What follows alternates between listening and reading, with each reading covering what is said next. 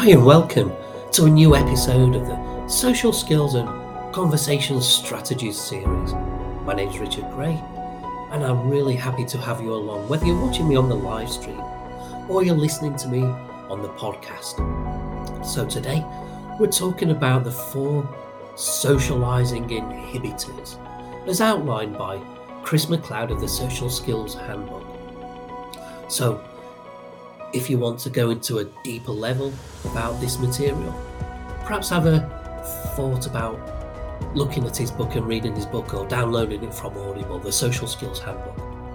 So, sometimes in life, when you do want to develop your social skills or take them to a new level, first you have to remove some mental barriers from your mind or, or reduce them to a certain level where you can negotiate them or move around them or just move them out of the way altogether. So, this episode is not so much about learning a strategy that you can use straight away in a conversation, but it's more about becoming self aware of those barriers. And in becoming self aware, that itself helps to reduce them by, I would say, about 10%. And that serves as your first step to moving forward and being able to see a way forward, where to start and how to move and progress. So, the first social inhibitor is shyness.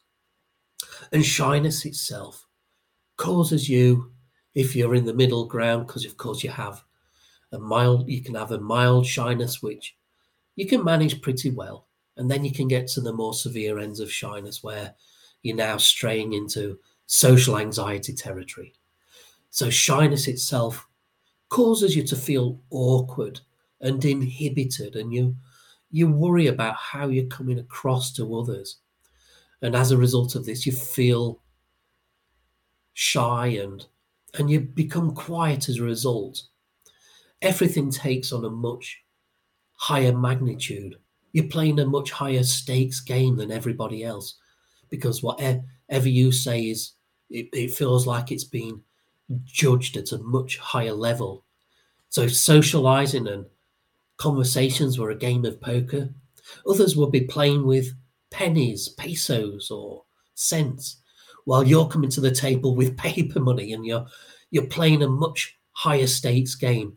Everything you say has much much more high reaching, far reaching consequences. And so you have to think about what you're saying first and evaluate it in your own mind and weigh it up and judge it before you put it out there for other people to judge, at least in your own mind. So that's shyness as a general overview, as we'll just give an overview of all four of these. We, we all understand that there's much more detail and nuance in each of these levels. So, moving on to the second social inhibitor, which is social anxiety. Now, with social anxiety, of course, you've got similar side effects as you do with shyness, such as avoidance and, and those feelings of awkwardness and embarrassment and all the side effects associated, and not forgetting the physical side effects like sweating or blushing, heart palpitations. And if you get to the extreme end of social anxiety, you may be experiencing panic attacks. So, as a general overview, to distinguish between social anxiety and shyness, with social anxiety, you get the nerves and the fear in social situations, and, and you can develop a fear of the fear itself. So, you might, I mean, once I did a speech as a best man at a wedding, and the moment I stood up, my hands were shaking so much and my, my cheeks were blushing. And it was simply because of the amount of adrenaline pumping through my system at the time and causing those side effects. And if I was experiencing social anxiety, I might definitely want to avoid doing that again. And, and the other consequences that happened, including forgetting my speech so I would want to avoid at all costs putting myself back in that situation again. I would have a fear of those consequences, the fear of the fear. And so this is social anxiety in a nutshell. Moving to the third social inhibitor, which is insecurity and how you value yourself or the lack of value, more accurately, of yourself and how you feel about yourself and your self worth. But not only how you're evaluating yourself, but also how you feel that others are evaluating you. And with insecurity, you're always looking for the evidence in what others are saying or doing or interacting, how they're interacting with you. Do they respond immediately to a text message? Do they invite you out as, as much as they invite other people out? How do they respond to you? You, uh, you evaluate every word they say and you look for the evidence that they have a low opinion of you, but they're just trying to hide it. And this behavior in itself causes an issue, and it causes again a self fulfilling prophecy where we had social anxiety and the fear of the fear becoming a self fulfilling prophecy in our minds. With insecurity, again, we've got that self fulfilling prophecy. Low self esteem, low self worth causes us to have behaviors that, and we're looking for the evidence of other people's low opinion of us, and those behaviors themselves cause that low opinion in the other person. And of course, we're, when you have that low self worth, you you try to hide it and you try to compensate for it.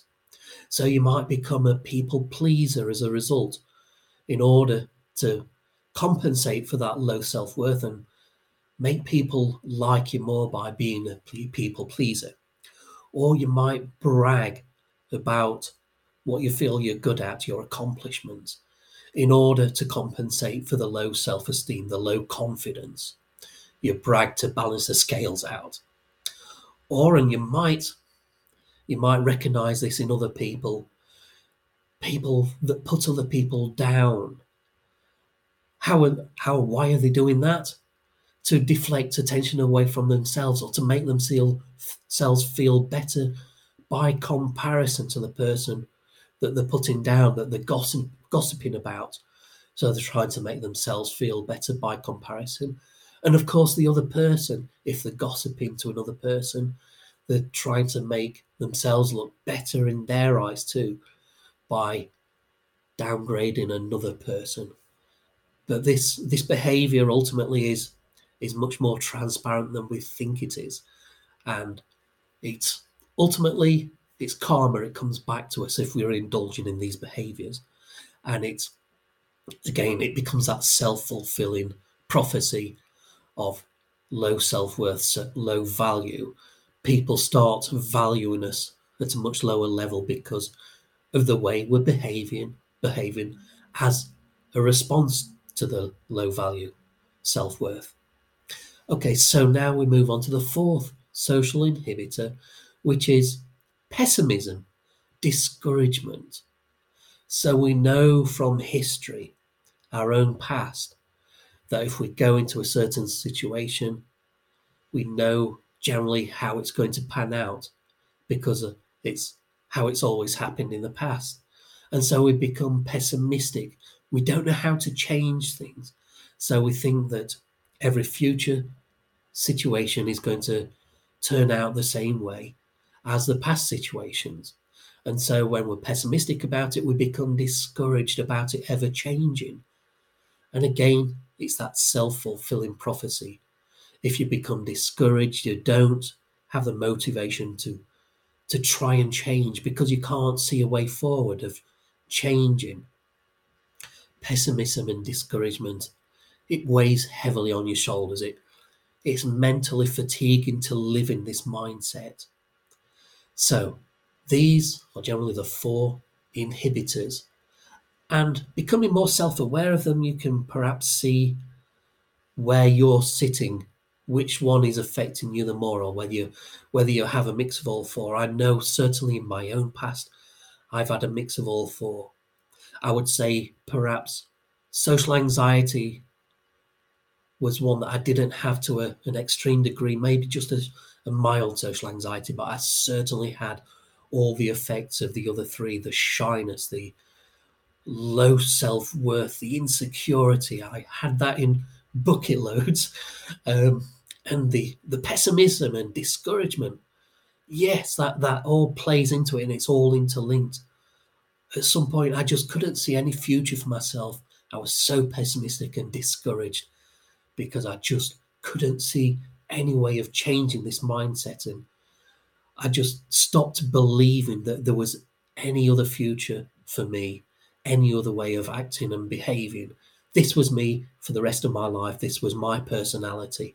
I was married to this mindset. But of course, a mindset is learned, it's developed over time.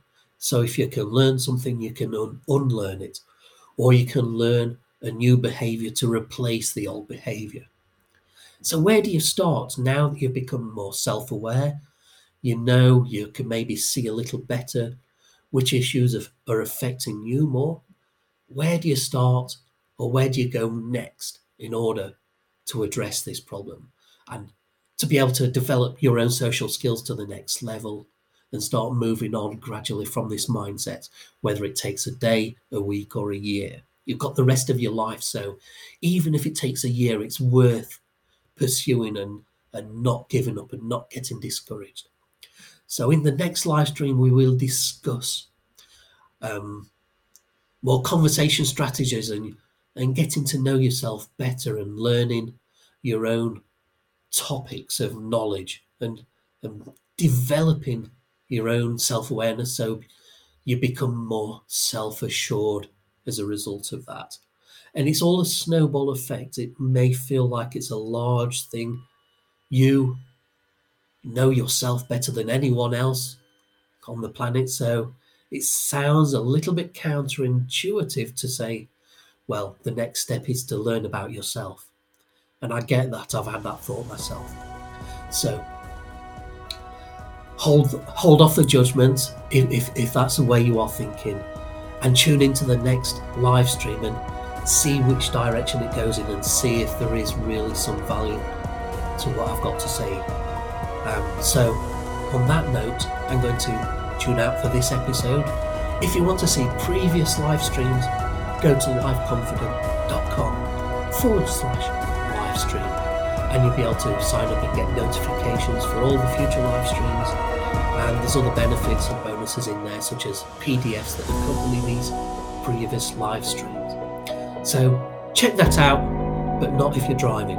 Wait till you stop driving. all right, so thanks for joining me, and I'll look forward to seeing you on the next episode. Bye for now.